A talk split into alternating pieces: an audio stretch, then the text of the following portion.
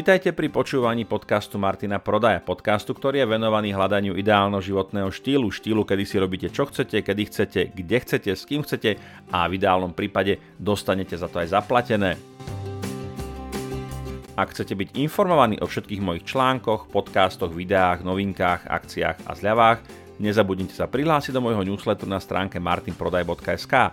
Každý registrovaný účastník získava okamžite mailom aj zo pár darčekov. V sekcii zdarma nájdete niekoľko bonusov, či už vo forme videí, checklistov alebo e-bookov. Takisto môžete sledovať moje aktivity na Facebook stránke, Instagrame alebo aj na mojom YouTube kanáli. Všetky linky nájdete v popisku epizódy.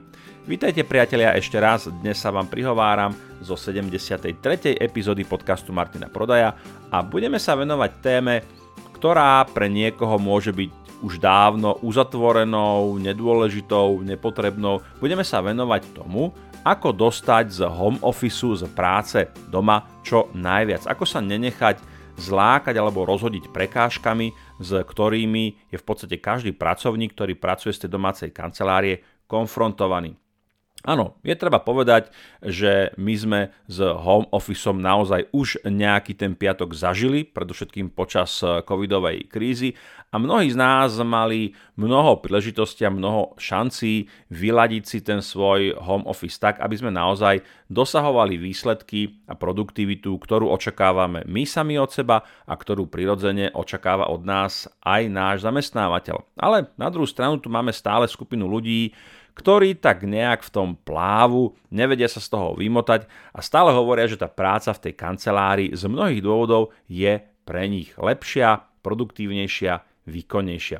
Ja sa pozriem v tomto podcaste a pravdepodobne aj v ďalšom pokračovaní na 10 prekážok, ktoré nám práve home office stavia do cesty a takisto Prirodzene sa budem snažiť nájsť aj odpovede, ako sa s týmito prekážkami popasovať tak, aby skutočne home office bol, ak už nie plnohodnotnou náhradou za prácu v kancelárii, tak minimálne sa jej e, čo najviac priblížil.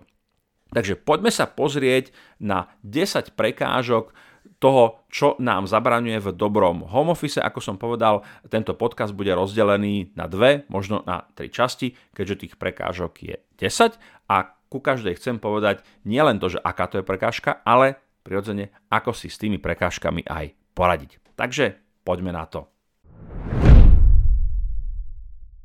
Začnem jedným výskumom alebo prieskumom, ktorý som našiel na internete, e, ktorý realizovala spoločnosť e, Better Up, ktorá zisťovala, aké najväčšie prekážky zamestnanci majú e, pri home office. Poďme sa na ne pozrieť a k niektorým sa vrátime potom podrobnejšie v tej časti, kedy budem hľadať riešenia na tieto prekážky. Takže Úplne na vrchu s podielom 20% a 20% je jednak kolaborácia a komunikácia, alebo spolupráca a komunikácia, čo je logické, pretože prirodzene ľudia e, v tom home office nemajú tých kolegov, není sú tam kávičky, není sú tam e, pre, e, nejaké tie prestávky, nie sú tam obedy, kedy zamestnanci spolu chodia na tie prestávky a komunikujú spolu, ale ste len sami a tých kolegov tam vidíte cez tie Teamsy alebo cez nejakú inú digitálnu platformu a skrátka dobre to nie je ono. Čiže komunikácia, spolupráca jednoducho prvé dostávajú na frak. Hneď závetrí je osamotenosť. A toto je niečo, čo mnoho ľudí nevie úplne celkom pochopiť. Zvlášť pokiaľ ste extrovertní, mm, pardon, pokiaľ ste introvertní, pokiaľ si užívate samotu, pokiaľ si užívate byť sami doma, tak vám príde také zvláštne, že ako môže niekto home officeom trpieť. Hej? Ste sami, pohoda, máte ten svoj čajík, ten svoj počítač a je vám neuveriteľne dobre. Takže toto ale, ale treba povedať, že je to skutočne niečo, čo pre mnohých ľudí, tí práve, ktorí sú extrovertní, e, ktorí majú sociálne potreby, ktoré majú široký okruh známych priateľov a potrebujú sa stretávať, tak toto je niečo, čo potrebujú. Potom ďalej, prejdeme si to rýchlejšie, takže osamotenosť. V ďalšom, na ďalšom mieste sa nám na, naskytá nemožnosť alebo neschopnosť odpojiť sa od, od práce. Hej? Rozdeľovať pracovný a voľný čas. Veľká téma nielen pri home office, celkovo je to veľká téma e, v pracovnom kontexte. Vyrušenia doma. Áno, televízor, chladnička, domáci maznáčik. Ďalej, pracovať, neschopnosť pracovať e, s kolegami kvôli rozličným časovým pásmam. Toto je niečo, o čom si myslím, že slovenské, české firmy až tak netrápi, ale môže sa to naozaj javiť ako prekážka, pokiaľ vaši kolegovia, s ktorými potrebujete kooperovať, sú niekde v Austrálii alebo v Spojených štátoch. Ďalej, zostať motivovaný potom zobrať si nejaké voľno. Zase veľká kategória, kedy nevieme na home office rozlišovať medzi pracovným a osobným časom, tak ako nevieme rozlišovať medzi pracovným a osobným priestorom. Toto bude niečo, o čom budem hovoriť a čo si rozklúčujeme podrobnejšie.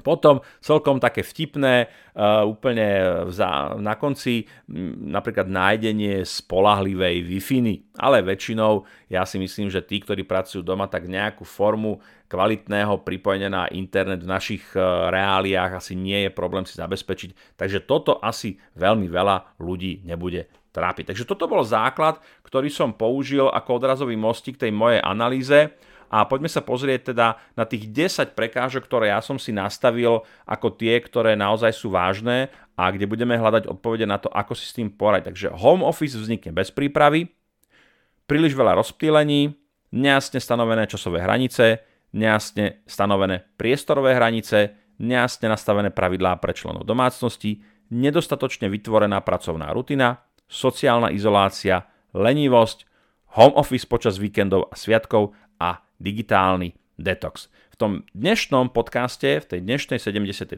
časti sa budeme venovať prvým štyrom. Takže na prvom mieste sa nám umiestňuje prekážka, ktorá hovorí o tom, je to skôr taká prekážka, je to, je to nejaký handicap, kedy si veľa ľudí myslí, že home office vznikne bez prípravy.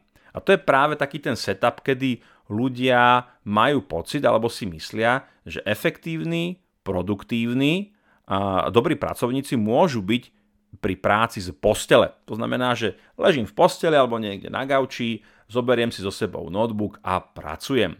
Tak toto je naozaj velikánsky mýtus, ktorý naozaj nám spôsobuje to, že tá práca potom není kvalitná, obsahuje veľa chyb. Skrátka dobre, zhodníme sa na tom, že byť produktívny z gauča, z postele a v pyžame jednoducho až na malé výnimky nie je úplne možné. Ako si s tým teda poradiť? Predovšetkým potrebujeme zmeniť ten životný priestor na pracovný priestor. Ideálne nejaká izba samostatná, pokiaľ to možné je, pokiaľ žijete v takej domácnosti, že si viete upraviť nejakú izbu na kanceláriu. Ak to možné nie je, je dobré, pokiaľ si vyčleníte na vaše pracovné aktivity nejaký priestor.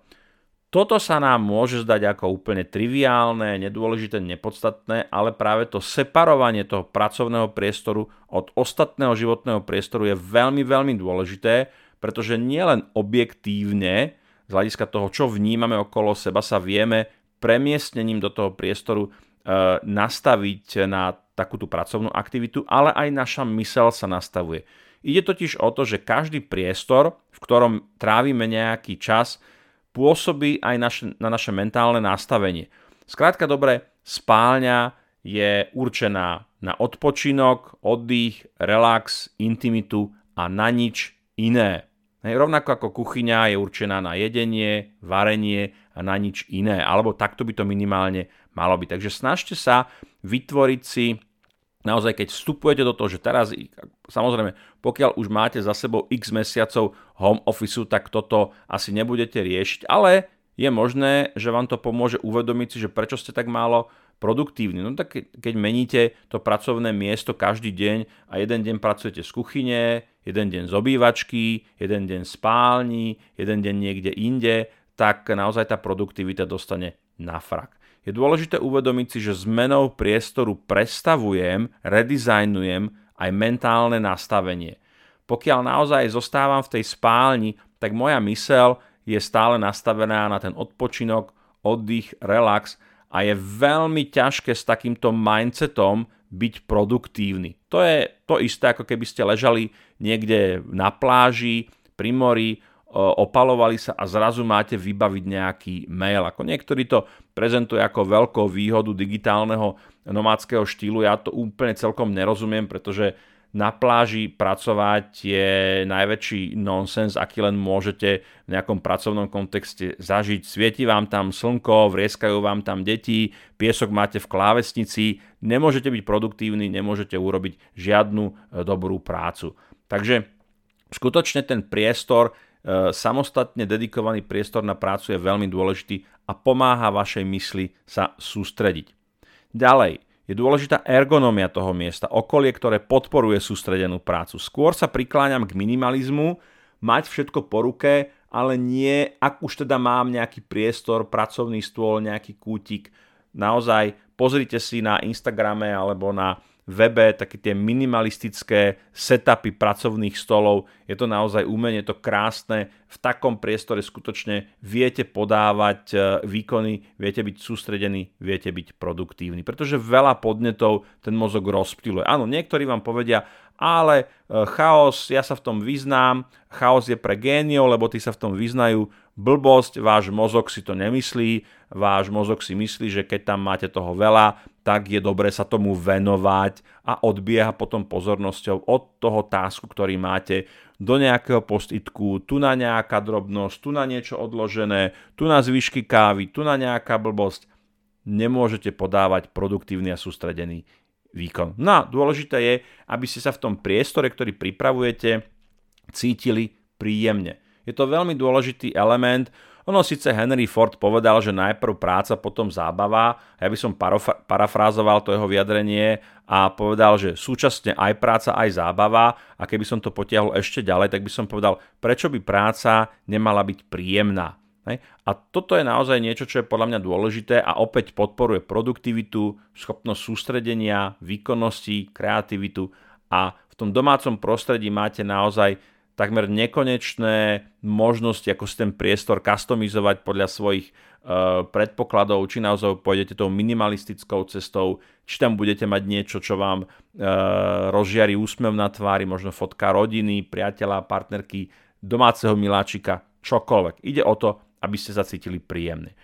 A čím by som teda ukončil túto prekážku, home office nevznikne bez prípravy. Je to naozaj miesto, kde keď prídete, ste naladení pracovne, máte chuť pracovať, ste sústredení, e, cítite sa príjemne. Pozrite sa týmito očami, touto optikou na ten váš priestor a zodpovedte si tú otázku, je to naozaj miesto, kde chcem pracovať, kde je pre mňa príjemné pracovať?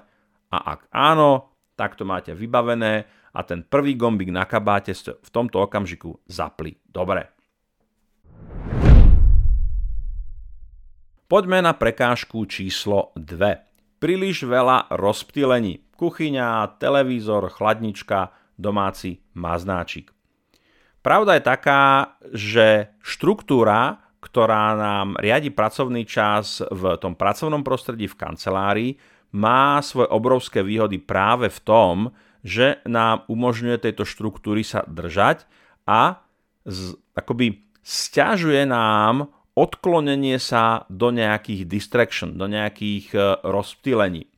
Čiže tu je dôležité povedať si, pracovné návyky, ktoré máme a ktoré v ideálnom prípade máme vybudované, je to nejaká rutina, nejaký zvyk, nejaký algoritmus, e, na základe ktorého pracujeme, tak pokiaľ tu nás sme to zanedbali, to znamená, že nemáme pracovné návyky, napríklad chodím do práce skutočne striktne plus minus na 8.00, hej, vstávam o 6.00, nejak sa vymotám z domu, hygiena, raňajky, eventuálne doprava, 8.00 som tam. A toto je len jeden príklad. Pokiaľ ten rozptyl je veľmi veľký, to znamená, že nemám jasne nastavené návyky pracovné, zvyky, ktoré súvisia so vykonávaním pracovných aktivít, tak počas home office to bude pre mňa veľmi, veľmi ťažké. Bude ma to rozptýlovať to, kde ma tá štruktúra ťaha v tom pracovnom priestore, tak to v tom domácom priestore nemám. Čo v tomto môžu pomôcť? Sebadisciplína a návyky, tie vám pomôžu odolávať s vodom domácnosti. Zase, ako som povedal, pokiaľ to nemáte vytvorené, vybudované, tak budete musieť tieto nové návyky, zvyky budovať opätovne. Návyky a zvyky by sme mohli charakterizovať ako aktivity činnosti, ktoré sa v rovnakej forme vyskytujú v plus minus rovnakom čase A ten dôležitý benefit je, že pokiaľ to máte vytvorené, tak tie návyky vás ťahajú. To je tá interná štruktúra, ktorú váš pracovný život má, ktorá vyvažuje tú neexistujúcu externú štruktúru, ktorá je daná tým, že proste keď ráno prídeš do tej, na tú 8 do toho ofisu, tak všetci pracujú. Potom 10.30 prvá káva a plus minus všetci idú na tú kávu. Obed všetci idú a ono ťa to ťahá. Není to o tom, že ty by si tomu rozhodoval, môžeš byť aj v nejakom workflow, ale zrazu vidíš kávička, obed, prestávka po obede, ideš a ťahá ťa to. Nemáme žiadnu externú kontrolu, takže toto je skutočne niečo, kedy nemáš toho šéfa, nemáš tých kolegov, musíš sa spolahnúť sám na seba. A vôľa, priatelia, povedzme si úprimne, vôľa v tomto prípade ťaha za kratší koniec. Preto tie návyky, zvyky a rutiny sú veľmi, veľmi dôležité.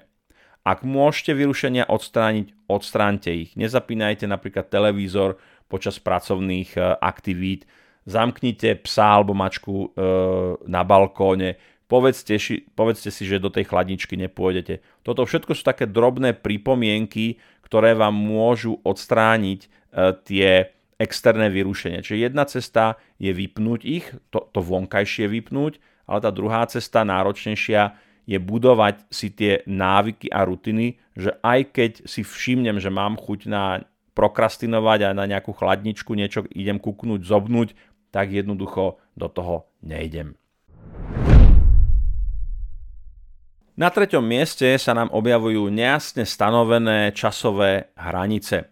Inak e, možno si to všimnete, veľmi veľa sa budem opakovať vtedy, keď budem hovoriť o E, zvykoch, rutinách, pravidelných aktivitách, pretože toto je niečo, čo vytvára tú vnútornú internú štruktúru toho home officeu a je to veľmi, veľmi dôležité. Inak mimochodom, keď počúvate niektoré ďalšie moje podcasty, tak to tam zaznie. Osobne považujem budovanie rutín a návykov za jeden z najdôležitejších rozvojových nástrojov všeobecne. Nech chcete pracovať na čomkoľvek, osobnom, pracovnom, finančnom, zdravotnom, čokoľvek, budovanie návykov je metazručnosť, ktorá je úplne ultimátnym nástrojom, nech sa cez tú optiku pozriete na čomkoľvek. Čiže a zdá sa, dá sa predpokladať a javí sa, že naozaj v práve mnoho prekážok, s ktorými sme ako zamestnanci konfrontovaní na home office, sa dá práve vyriešiť tým, že aktivujeme ten mód zvykov a rutín. Ale aby ste to mohli budo- vy, e, zapnúť, tak potrebujete tie zvyky mať vytvorené. Ne? A ono sa to neurobí zo dňa na deň. Mohli by sme hovoriť o tom mýte 21 dní, ktoré potrebujete na vytvorenie nejakého návyku, len tak, aby sme si povedali úprimne, tak ten priemerný čas na vytvorenie návyku je bohužiaľ 66 dní, nie 21. Záleží tam od mnohých elementov, aspektov, náročnosť návyku, vaša mentálna štruktúra a tak ďalej a tak ďalej. Ale skrátka dobre, je to podstatne dlhšie. A budete z toho benefitovať až vtedy, keď ten návyk budete mať vytvorený. Takže poďme naspäť k tým nejasne stanoveným časovým hraniciam. Veľa tu budeme hovoriť o tých návykoch. Čo k tomu pomôže? Držať sa štandardného pracovného času. Ak som chodil do práce na 7, tak začínam o 7. Aj doma. Snažte sa nejakým spôsobom neveľmi zásadne rozbíjať e, ten časový rámec vašich pracovných aktivít. To znamená, že ak začínam, ak som zvyknutý, že do práce chodím na 8, tak naozaj vstanem povedzme 6.30, aby som sa vyhol tomu, že začínam o 8, mám nejaké Teamsy 8.00 alebo 9.00 a ja vyleziem z postele 8.45 a meeting začína o 9. Tak jasne, že za tých 15 minút sa neviem naladiť do toho pracovného uh, módu. Takže tomuto sa naozaj chceme vyhnúť, tomuto sa chcete vyhnúť. Dajte si maximálne polhodinovú toleranciu. Žiadne hodinové, dvojhodinové delay, že začínam o 11. Hej, vykotím sa z postele 10 minút pred 11. Nie, nie, takýmto spôsobom by to nefungovalo. Ďalej, držte sa štandardného pracovného rytmu. Prestávky, kávičky, obed. Ano, je to to, že sa opäť snažíte nejakým spôsobom e, emulovať tú, tú pracovnú štruktúru v tom domácom prostredí. Čo najviac by sa to malo prispôsobovať alebo čo naj, najviac by to malo imitovať to pracovné prostredie, aj keď viem, áno, nemám tam tých kolegov, nejdeme do tej reštiky jedno s druhým, ale tá štruktúra, tie základné pracovné bloky, prestávkové bloky, tých by som sa mal držať.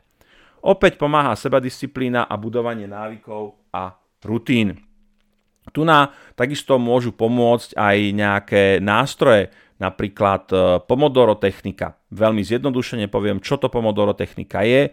Je jedna úloha, 25 minút robím, potom nasleduje 5 minútová prestávka, ďalší 25 minútový pracovný blok, opakujem 4 krát a po celom cykle nasleduje ďalšia 15 až 20 minútová dlhá prestávka.